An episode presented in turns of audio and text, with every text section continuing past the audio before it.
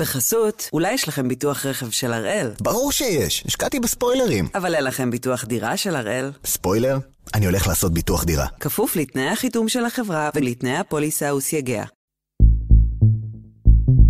היום יום שלישי, 14 בנובמבר, ואנחנו אחד ביום, מבית N12.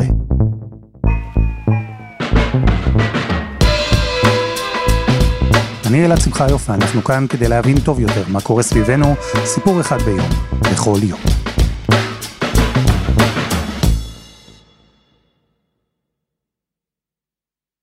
אני אגיד לך, אלעד, שבאופן מוזר, הכניסה הזאת לעזה, גם הרגע של חציית הגדר, אבל גם כל השעות שביליתי בפנים, אלה היו השעות הכי נינוחות, הכי בטוחות, ואני אקח אפילו מילה מלימודי מגדר, זאת הייתה החוויה הכי מעצימה שחוויתי מאז שבעה באוקטובר. אה, בניגוד למה שנדמה, ובדומה למה שאני שומעת הרבה פעמים נגיד מאיתי אנגל, על האזורי קרבות ושטחי מלחמה, יש משהו בסיטואציה שבאופן משונה, הרבה יותר בטוח והרבה פחות מפחיד ממה שנדמה לנו מרחוק ומבחוץ.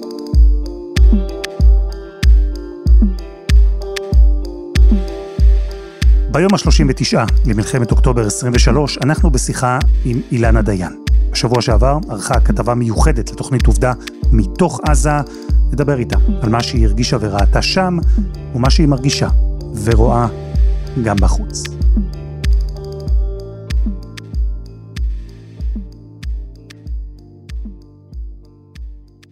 שלום אילנה. אהלן אלעד. אני רוצה לפתוח איתך בפריים. כי את והצלם התקנתם אה, מצלמה על הנמר שהכניס אתכם לעזה.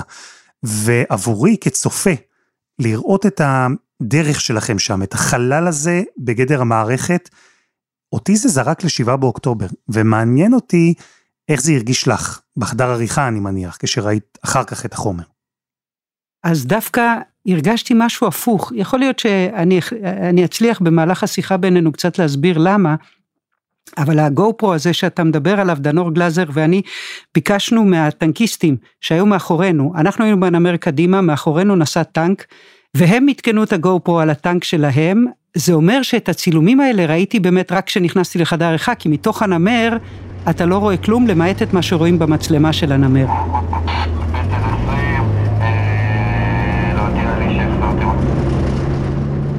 מתחיל מזה שנכנסנו לשטח שלפחות על פי הספר הוא מטוהר, כלומר זה שטח שכבר הכוח הזה של חטיבה 401, שזה בעצם צק"ח, צוות קרב חטיבתי, בפיקודו של מח"ט 401 בני אהרון, זה הגיבור של הכתבה שלנו, שני גדודי שריון, שני גדודי גבעתי, גדוד של הנדסה, הם כבר שטפו, הם כבר כבשו, הם כבר טיהרו אותו, ומאחוריהם מתגלגלת עוד אוגדת מילואים, שבעצם מנקה את כל מה שהם לא הספיקו לנקות. אז במובן הזה גם אובייקטיבית, למרות שזה ברור לגמרי שמכל רגע, מכל פיר, מכל מקום יכול להגיח מחבל, וזה, וזה גם קרה לכוח הזה עצמו יום אחרי שצילמנו אותם. אבל אמ, זה גם העובדה שאנחנו בתנועה ואנחנו כל הזמן אה, מצלמים ומחפשים את, ה, את הדיאלוג, את הבר שיח, את הסיפור, את המראה, את התמונה, אה, ואולי זה תעתוע, אולי זאת אשליה, אני לא יודעת, אבל, אבל לא הרגשתי שנייה אחת של פחד או חוסר ביטחון או חוסר נוחות, ממש ממש לא. מעניין אותי גם עניין טכני, mm-hmm. איך זה עובד?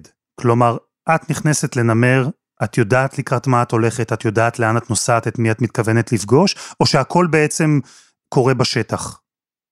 אני אספר לך, אלעד, שאנחנו, כמו עיתונאים רבים אחרים, כבר מתחילת התמרון הקרקעי, אה, יושבים על הגורמים הרלוונטיים בצבא כדי לוודא אה, שנוכל להיכנס, שנוכל לעשות משהו משמעותי, אה, גם איתי, גם אני, ו, ולי מה שהיה במיוחד חשוב, זה לחבור למישהו שאפשר לנהל איתו דיאלוג, לא רק לצלם פיצוצים ואקשן, לא רק לצלם הרס וחורבן, לא רק להביא קולות של מלחמה, אלא לקיים דיאלוג עם מישהו.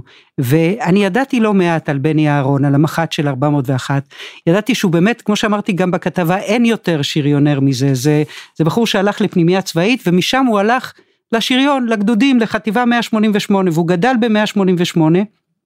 ואחר כך הוא היה מג"ד של גדוד 196, זה קמ"ט קק"ש, זה הגדוד הכי יוקרתי בשריון, זה הגדוד שמכשיר את המפקדים ואת קציני העתיד. ולפני שנה וחצי, שנתיים, הוא מונה להיות מח"ט 401, שזאת אני יודעת שב-188 ובחטיבה 7 יכעסו עליי, אבל זאת נחשבת לחטיבת החוד של חיל השריון. אבל מעבר לזה, אלעד, מעבר לזה שהוא אה, שריונר שעשה את כל הדרך, הוא מח"ט מאוד מאוד מוערך, ידעתי ש, שיש בו, יש בו צניעות וישירות ומבט בגובה העיניים, שאני מודה שאצל, אתה יודע, הרבה מח"טים וקודקודים של זיקוקין דינור ואש ותמרות עשן, אה, פחות מוצאים. ולא התאכזבתי. אני יכול לראות בעצמי, אני רואה נגיד מישהו שפינה פצועים, אני מזהה אותו ישר, אני יודע ש... אתה רואה שהוא מכונס, אתה רואה שהוא קצת פחות הוא. מה אתה עושה? תופס אותו לשיחה. אתה פשוט יושב, בוא נשתה קפה, אתה רוצה איזה עוגייה, מה קורה אחי, מה המצב. כמו שאני ואת יושבים, מעבירים אנרגיות מאחד לשני וזה, וזה מנצח. אבל מה, מה, מה בעצם הייתה המטרה, אילנה? כלומר, את אומרת, מלכתחילה חיפשתי דיאלוג, חיפשתי מורכבות, לא חיפשתי פיצוצים, לא חיפשתי בומים ויריות, כי מה? מה רצית שדרכך עם ישראל והצופים יקבלו? מה רצית שהם ילמדו? הדבר הכי חשוב שרציתי זה לראות בעיניים את מה שאי אפשר להבין בלי לראות בעיניים. תקשיב, אנחנו מדברים על תמרון קרקעי וצה"ל שוטף דרומה והעיר עזה תכותר והכוחות שנעים מדרום לצפון יסגרו יחד עם הכוחות שנעים מצפון לדרום אה, ו, וכמובן נחסל את חמאס ונמגר את חמאס ונמחק את חמאס מעל פני אדמה אבל מה תכלס הם עושים? שאלתי את בני שאלה שלא נכנסה לכתבה תגיד אם ים הבן הבכור שלך בן ה-12 ישאל אותך אבא מה אתה עושה שם? מה תענה לו? וזה מה שעניין אותי, עניין אותי למשל להבין אלעד מה זה הדבר הזה שקוראים לו המטרו. אני לא יודעת אם אתה זוכר, אבל לפני שנה וחצי בערך, אנחנו עשינו בעובדה כתבה על מבצע מכת ברק, במהלך מבצע שומר החומות, מבצע שסיפרו לנו שקצר להצלחה פנומנלית והביא להשמדת רוב המטרו מתחת לאדמה בעזה.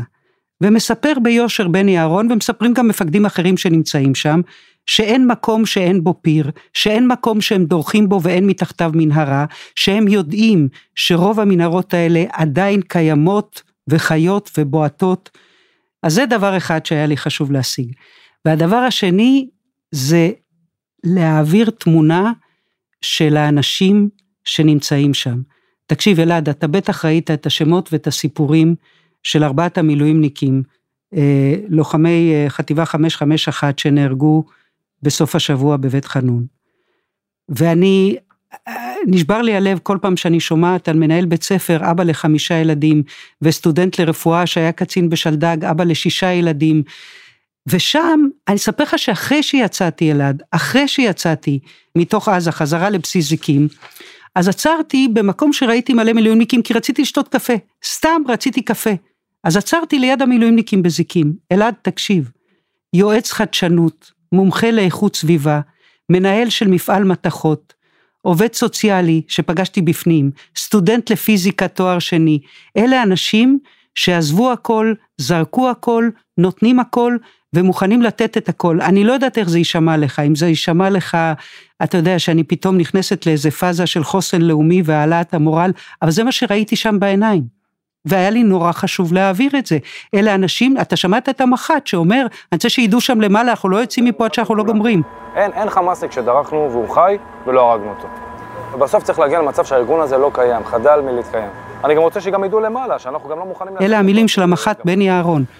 ואומרים לי את זה המילואימניקים. אמרנו לרב של היחידה, שיסדר חנוכיות, כי אולי נהיה פה בחנוכה. שיסדר מצות, כי אולי נהיה פה בפסח. אני לא זוכרת מלחמה, אלעד, מאז מלחמת לבנון הראשונה, שזאת המלחמה הראשונה שסיקרתי, שחיילים, לוחמים, בטח אנשי מילואים דיברו ככה. ואיך את מסבירה את זה? כי מה? כי השבעה באוקטובר היה כל כך קשה, ותחושת הכישלון, כמו שאומר לך בני אהרון, היא כל כך כבר חקוקה בדם שלהם ובאור שלהם, שהפעם זה אחרת?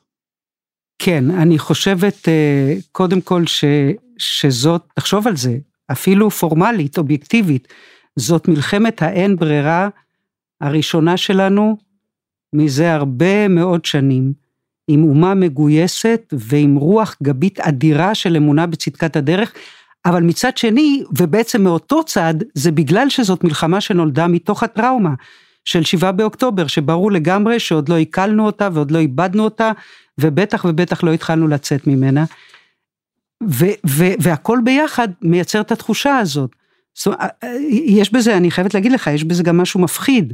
זאת אומרת, זאת מלחמה שאנחנו סופגים בה אבדות כל יום, ומשלמים ועוד נשלם בה מחירים נוראים, אבל בניגוד למלחמות קודמות, היא יושבת על טראומה שעוד לא התחלנו לאבד ולעכל כאמור, ועל טראומה שעוד לא התחלנו בכלל לפתור, וזאת כמובן טראומת החטופים. אז הכל ביחד מייצר מלחמה מאוד שונה, שיש בה שבר מאוד עמוק, אבל גם אמונה מאוד עמוקה בצדקת הדרך. זה, דו, זה בטוח, אלעד, שזאת המלחמה הכי צודקת, הכי מוסכמת, הכי סוחפת אליה לוחמים ומילואימניקים שידענו, אתה יודע מה, הם מדברים במילים שלא שמענו מתש"ח. אני רוצה להתחבר למה שאמרת מקודם, שזה גם קצת מפחיד. נכון. ואני חייב לומר לך שאני אפילו ברמה האישית שומע על המון חברים שיוצאים למילואים, והפעם כותבים מכתבים, מעין צוואות. זה לא דבר שאני מכיר מסבבים קודמים. Mm-hmm. ואת מדברת עם בני אהרון והוא אומר לך, אני בשביל כל אחד מהחטופים והחטופות, בשביל הניסיון לחלץ אחד מהם, אני מוכן להקריב את חיי. ומצד אחד, זה מראה את מסירות הנפש והגבורה והאומץ, אין ספק. מהצד השני, כמו שאת אומרת אותי, זה גם מפחיד. למה זה מפחיד אותך? כי אני אומר, רגע, כי גם החיים שלכם חשובים. ואני מקווה שהתחושה הזו של מוכנות להקריב את עצמם בעקבות הטראומה, לא תהפך להיות איזה אתוס של uh, טוב למות uh, בעד ארצנו אולי בקלות גדולה יותר מאשר הייתה בעבר, ומעניין אותי איך ההתרשמות שלך מלהיות שם בשטח ולדבר עם האנשים. אז אני חייבת להגיד לך, קודם כל, שאתה נוגע פה בנקודה, אמ, בנקודה מאוד רגישה. קיבלתי וואטסאפ בסוף השבוע מפסיכולוגית, מטפלת, שעובדת בעמותה שמטפלת לאורך שנים בהלומי קרב. ו... והיא אמרה לי שהיא, שהיא כותבת לי בעקבות המשפט הזה שבני אהרון המח"ט אמר, על כך שהוא מוכן למות בשביל לחלץ חטופים. והיא אמרה לי, אילנה, אני מבקשת שתיזהרו כשאתם מהדהדים אמירות כאלה, כי אנחנו יודעים שיש תחושות בקרב לוחמים ומפקדים בצה"ל, שעלולות להתפתח למקומות לא טובים, וצריך להיזהר בזה. ואתה יודע שתמיר סטיינמן פרסם בחדשות 12 ציטוט די מדהים מפי קצינים בכירים שדיברו עם תושבי העוטף, ואמרו להם משהו עוד הרבה יותר מרחיק לכת, אלעד, הם אמרו, אנחנו מקווים למות בשדה הקרב בעזה, כי אנחנו מתביישים שהפקרנו אתכם. ואני מסכימה איתך שזה מפחיד, אבל אני מרגישה שזאת האמת. אני באמת מרגישה שזאת האמת, כי בדיוק את מה שתמיר שמע אה, לגבי אותם קצינים בכירים שדיברו עם תושבי העוטף, אני שמעתי מהמח"ט, וזה כנראה משהו שקיים. זה אולי מפחיד, אבל זה קיים. ומעניין אותי, אילנה, כשיצאת מהנמר, כבר בתוך רצועת עזה, מה התמונה שלקחת איתך? מה הדבר הראשון שתפס אותך? זה מה? זה ההרס? זה היופי? זה הדיסוננס בין ההרס לבין היופי? האמת היא שהדבר הראשון שתפס לי את העין זאת בחורה ג'ינג'ית, שאני רואה שם מתחת לסככה ליד בית המח"ט. סתם בגלל שאנחנו שתי הבנות היחידות פה. אני מגיעה להיות היחידה. אז אני חייבת להבין מה תפקידך בכוח. אני קשרה אחי. די. ואני מגלה שהיא קצינת הקשר של החטיבה, שזה תפקיד עצום להיות קשרחית של חטיבת שריון. ומתברר לי שהיא בחורה מצפת, אימא שלה בכלל עוד לא ידעה שהיא בפנים. סיכמנו שהיא תדאג שאימא שלה תדע לפני שהכתבה משודרת. והמח"ט מספר שהיא התעקשה, היא פשוט התעקשה להיכנס, והיא לא מוכנה שהסגן שלה ייכנס רק בגלל שהוא גבר והיא אישה. אז זה, זה הדבר הראשון שתופס את העין. הדבר השני זה הים. הים של עזה, אלעד, על כל הקונוטציות שלו, שבסוף זה חוף ים מקסים. שעל חוף הים הזה, יש כרגע חורבן מוחלט. מוחלט. בית חולים, שקראו לו בית החולים הקטרי שעמד על תילו, והוא הרוס. בית ספר סמוך לבית החולים, והוא הרוס. מתחת לבית החולים הייתה מנהרה, מתחת לבית הספר הייתה מנהרה. כשאני מסתכלת על צילומי הגו פה, אלעד, שבעצם תיעדו את כל הדרך שלנו דרומה, מזיקים ועד הנקודה הזאת שהיא בערך קילומטר וחצי צפונית לעיר עזה, הכל הרוס, הכל מפורק, זה כמובן בעיקר אה, תוצאה של הפעילות של צוותי אה, הנדסה, של ה-D9ים. והדבר הנוסף שהוא מדהים, שאתה רואה שיירות אספקה שלנו, משאיות, חלקן לא ממוגנות, שנוסעות על הציר של החוף כדי לתספק את הכוחות שלנו, זאת אומרת, בעצם צה"ל כבש את צפון הרצועה. צפון הרצועה כמעט ריק מאנשים, כמובן בעיקר מעל הקרקע, אנחנו לא יודעים בדיוק מה קורה מתחת לקרקע. עם התנועה של החמאס מתחת לפני הקרקע, הם עדיין מצליחים לנוע מתחת לפני הקרקע וככה להגיח ולפגוע בכוחותינו. וזה באמת אחד הדברים שרק כשנמצאים שם ורואים בעיניים אפשר להבין גם מה השגנו, אבל גם מה עדיין הכוחות שלנו רחוקים מלהשיג. זאת אומרת, כל השטח שהאוגדה הזאת, אוגדה 162, שזאת האוגדה שמתמרנת יחד עם אוגדה 36, כל השטח שאוגדה 162 כבר כבשה בצפון הרצועה, אחריה עוברת עוד אוגדת מילואים, כדי לטהר שטחים שעדיין צצים מהם מחבלים. שזה באמת, אתה יודע, כמו שאמרתי למח"ט, זה, זה, זה, זה כמו לייבש את האוקיינוס עם כפית, או כמו לרוקן את הים של עזה עם כפית. זה לא באמת 100% שליטה, זה לא באמת 100% מטוהר, וזה לא באמת 100% אין חמאס בשטחים האלה בצפון הרצועה. אז בני אהרון אמר לך, יש לנו סובלנות. והחיילים שם, המילואימניקים, אמרו לך, כמו שאמרת, אנחנו כבר הזמנו חנוכיות ומצות. ואנחנו לא נצא עד שהעבודה לא תושלם. ואני שואל אותך, כמי שהיית שם ויצאת, וגם בסוף הכתבה, הזכרת את שעון וושינגטון, שמתקתק. במבט לאחור, בפרספקטיבה של כל הדברים שאנחנו יודעים ורואים, זה ריאלי? המשימה הזו של לחסל את חמאס, והחיילים האלה שאומרים לך, אנחנו נישאר שם ולא נסכים לצאת עד שאחרון המחבלים לא יחוסל, זה ריאלי?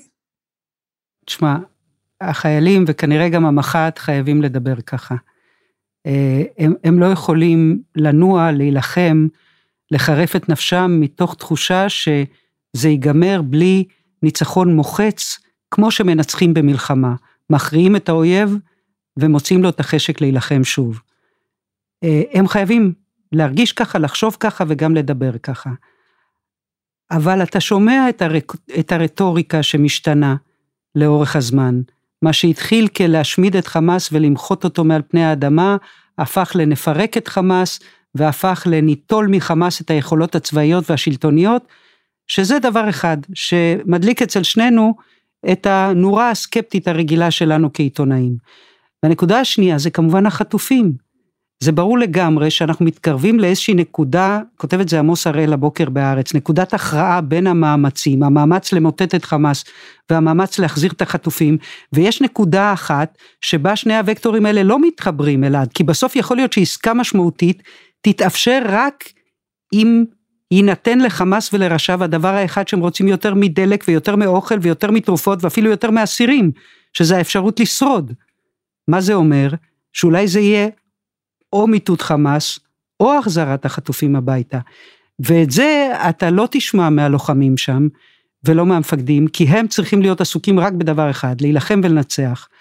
אבל האפשרות שלא תהיה תמונת ניצחון, או שכמו שכתב נחום ברנע בשבוע שעבר, תמונת הניצחון תהיה ההבנה שאין ניצחון, זה משהו שאתה ואני צריכים לגמרי להביא בחשבון. אבל אפרופו פוסט טראומה, ואפרופו מה שאומר לך בני אהרון, אה, לשבור אמון זה קורה מהר מאוד, אבל לבנות אותו לוקח זמן. אמרו לך שם, אנחנו לא רוצים שזה יהיה כמו בסבבים קודמים, של קצת מתקדמים לקווים והולכים אחורה ושוב מתקדמים ושוב אחורה. מהשיחות שאת ניהלת עם האנשים שם בשטח, נניח שנגיע לנקודה שבה אומרים לצבא, תיסוג לאחור, ואין את תמונת הניצחון בדמות חיסול חמאס. אין לנו את סינואר שהוא או חי או מת מובא לישראל. מה את חושבת שזה יעשה לאותם חיילים שנמצאים שם, לאותו דור מדהים של אנשים שמסכנים את החיים שלהם בהבנה ובמוכנות כדי לגמור את העניין הזה פעם אחת ולתמיד? אני לא יודעת, כי מצד אחד, כשאתה שומע את הרטוריקה, באמת של כולם, אלעד, אם היה מישהו שחשב אחרת אז הוא לא דיבר. אבל באמת של כולם, כולם, כולם, קצין האג"ם ליאור, שאומר לי, אנחנו כותבים פה מחדש את ההיסטוריה של עם ישראל. אני שואלת אותו, ליאור, אתה שומע את הפתוס? הוא אומר, יש רגעים שהפתוס נכון להם. ו, והמילואימניק שקורא לי את הוואטסאפ מאשתו, שאומרת לו, יש לנו סבלנות, ייקח כמה שייקח, יישאר כמה שצריך. היא כותבת לי, אנחנו גאים בך ממש כולנו, כולנו מתפללים בשבילכם ומאמינים שתהפכו את העולם שלנו ליותר טוב. יש לנו סבלנות ואנחנו חזקים, ובעזרת השם רק בשורות טובות לנו לכל עם ישראל, אוהבת אותך מאוד מאוד מאוד. אז אם אשתי אומרת לי אנחנו חזקים, ולא משנה כמה זמן זה ייקח, אז מי אני שלא אהיה חזק בשבילה? כן, אז את זה אתה שומע מכולם, ולצד זה, למה אני בכל זאת תוהה מה התשובה הנכונה לשאלה שלך? כי החבר'ה האלה חווים חוויות כל כך קשות, ומשלמים מחירים כל כך גבוהים. אתה יודע, אנחנו צילמנו אותם ביום שני, מהצהריים ועד הלילה. היינו איתם שם, בנקודה הזאת, קצת צפונית מהעיר עזה. ובאיזשהו שלב, ראיתי את המילואימניקים, שהם, אתה יודע, עם הפולקלור המילואימניקי והשירים של המילואימניקים, וההוואי של המילואימניקים, יושבים על איזה דיונה, וטיפסתי אליהם. היידה אילנה!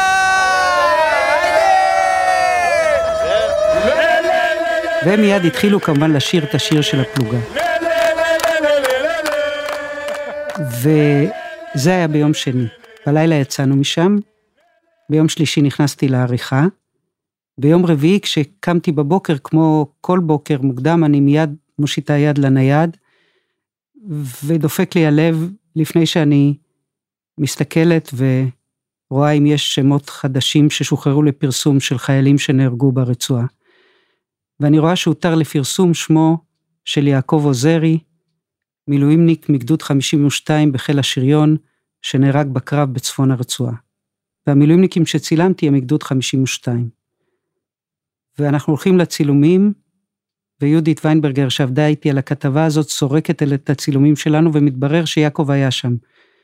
בין החבר'ה המילואימניקים ששרו וצחקו והסתחבקו איתי ודיברו איתי וסיפרו לי את כל מה שהם סיפרו. ויעקב נהרג יום אחרי שנפגשנו.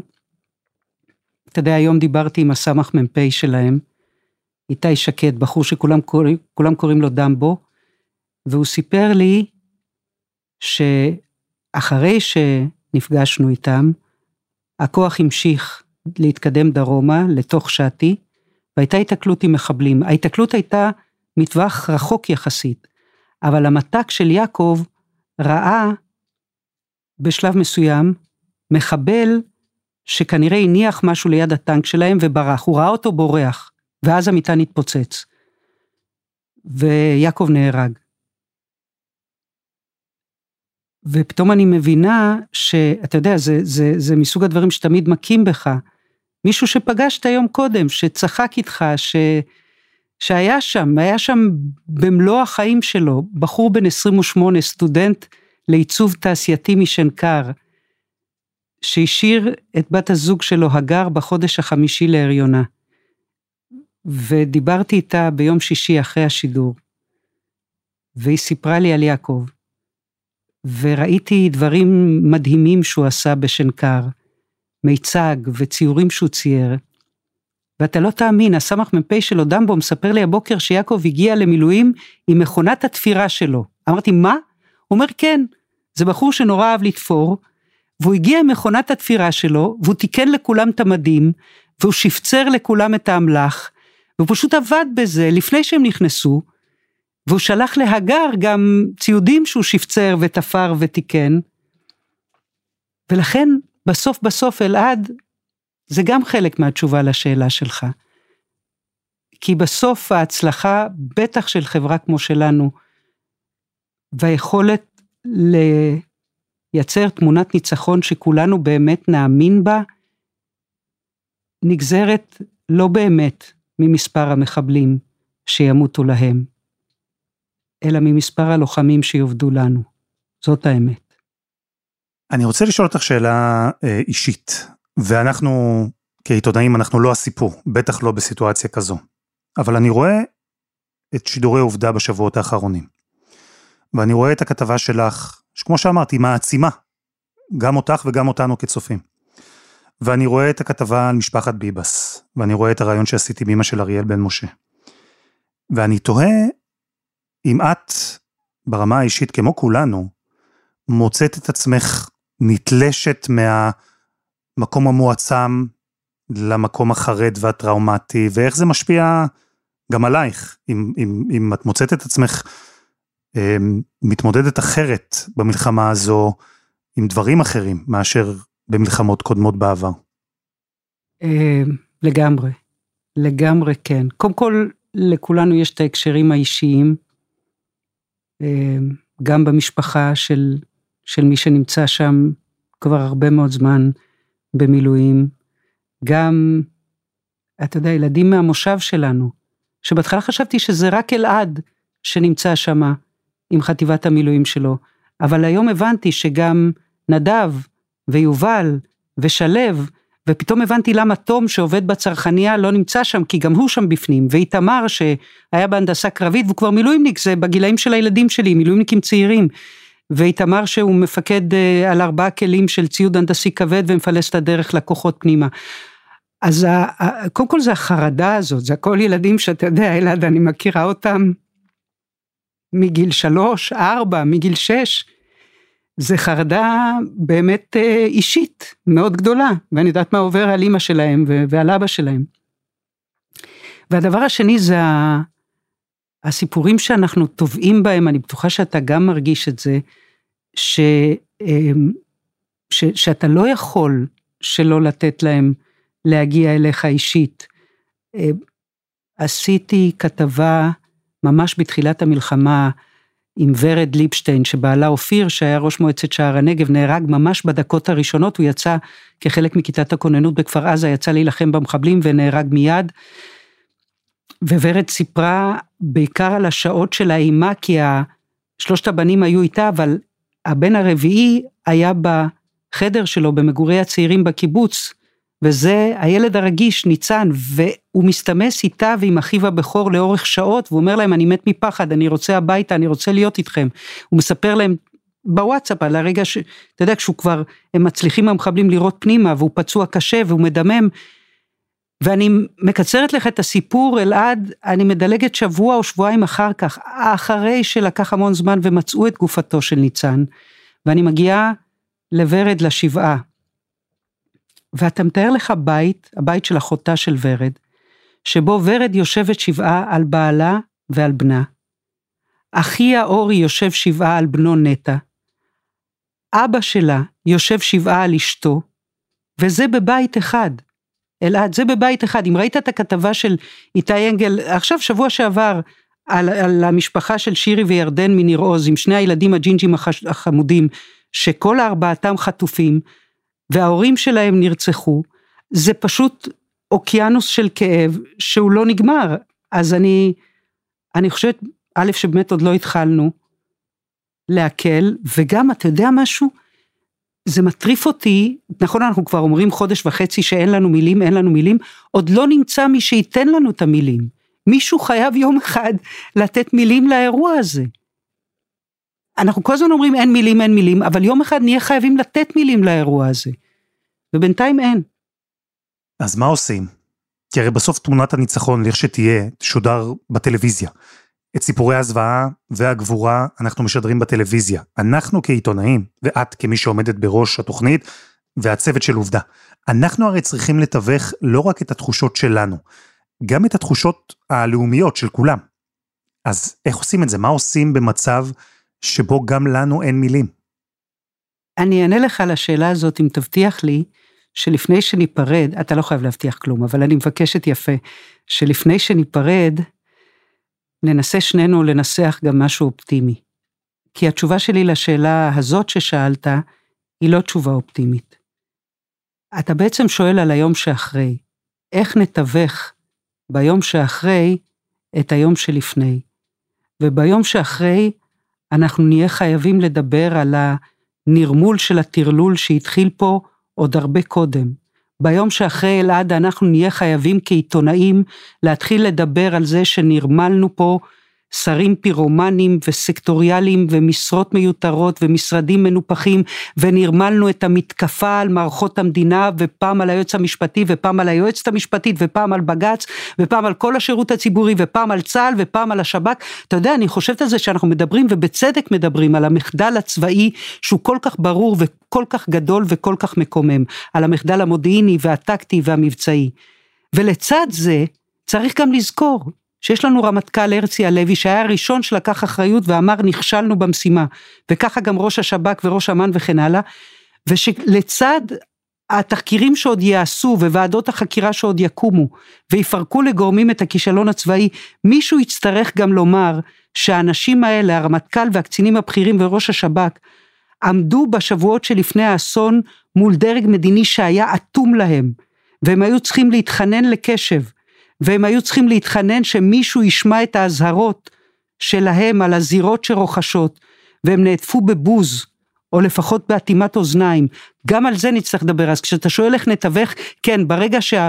לא יודעת איך לקרוא לזה, המלחמה הזאת תיגמר, או תעבור לפאזה אחרת, או שנכריז על שש אחרי המלחמה, אני לא יודעת.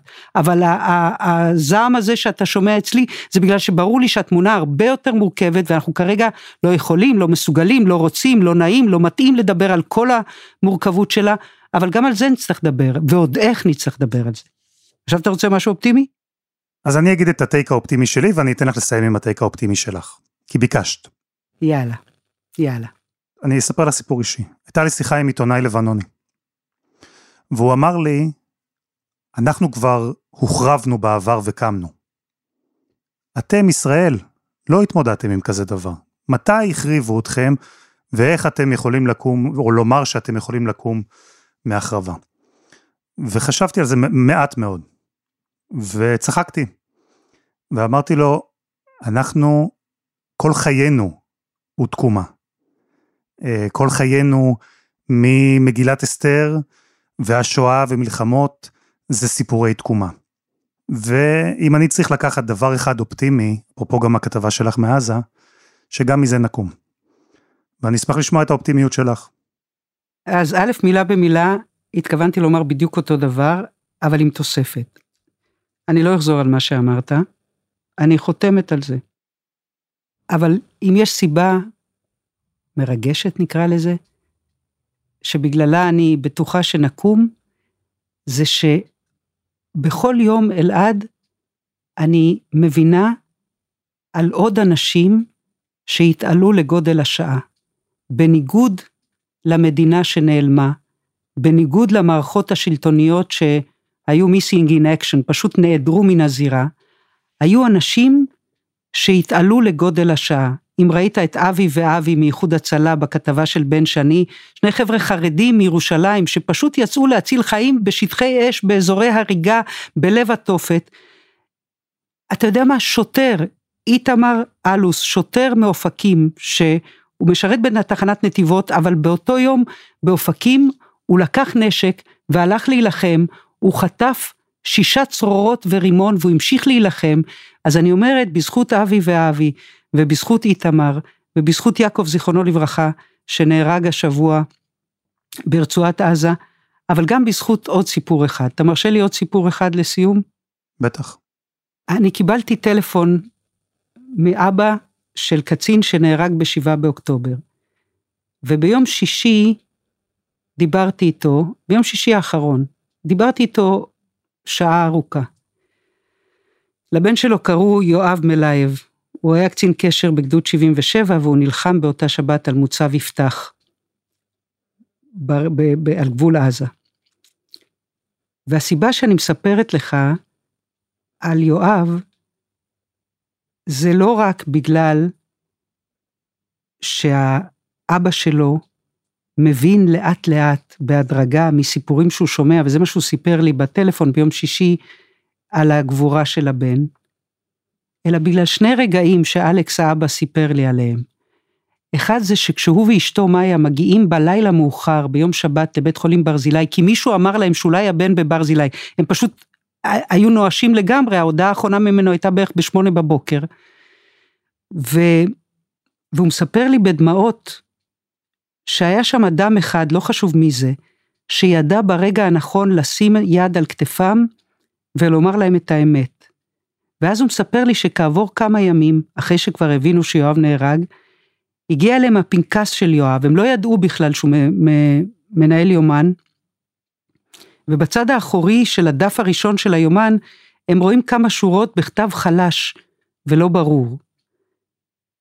ואתה יודע משהו? קצינות הנפגעים של חיל התקשוב מצאו שתי מז"פניקיות בפנסיה, בשביל לפענח את כתב ידו של יואב, הקצין שנהרג. שתי מז"פניקיות בפנסיה שהתיישבו לפענח את כתב היד הזה, ומתברר שבשארית כוחותיו הוא כתב עשרים הדקות הטובות בחיי, עלינו לפה בזחילה, נפצעתי ויש מטח עכשיו. חושב עלייך ואחשוב כל הזמן, אני אוהב אותך. אבל מה שאני לקחתי מהשיחה עם אבא של יואב, זה עוד אנשים שהתעלו לגודל השעה. אתה ואני יודעים שיש אנשים שלא, אבל יש אנשים שכן. כמו המז"פניקיות האלה, וכמו אבי ואבי, וכמו איתמר השוטר מאופקים, וכמו המילואימניקים מגדוד 52, וכמו הסמח"ט עידו, שמספר לי על חילוץ מטורף של טנק תחת אש. אתה יודע מה, וכמו הרופאה שעשתה תורנות ראשונה בסורוקה, ותוך כדי שמגיע מבול של פצועים היא מגלה שבעלה עם שני הילדים בקיבוץ ארז בממ"ד והיא לא יודעת מה בא קודם. אז כן, אנחנו בתוך שבר שאנחנו רק אוספים את הרסיסים שלו, אבל גם עטופים באנשים שהתעלו לגודל השעה, וזה הדבר הכי אופטימי שאנחנו יכולים להגיד ולהרגיש ולומר עכשיו.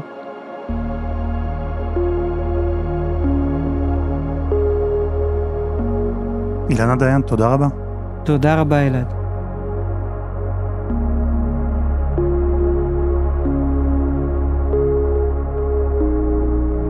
וזה היה אחד ביום, של N12. את כל כתבות עובדה של אילנה, של בן שני, איתי אנגל, אייל גונן ואחרים, אפשר למצוא לא רק בטלוויזיה, אלא גם באפליקציית 12 פלוס. העורך שלנו הוא רום אטיק, תחקיר והפקה, רוני ארניב, שירה הראל, עדי חצרוני ודני נודלמן. תודה גם לאפרת מירון. על הסאונד יאיר בשן, שיצר את מוזיקת הפתיחה שלנו. אני אלעד שמחיוף, אנחנו נהיה כאן גם מחר.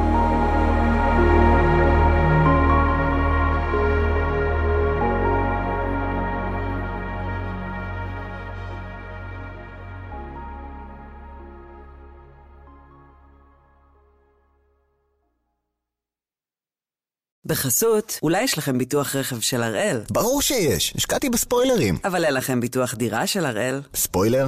אני הולך לעשות ביטוח דירה. כפוף לתנאי החיתום של החברה ולתנאי הפוליסה וסייגיה.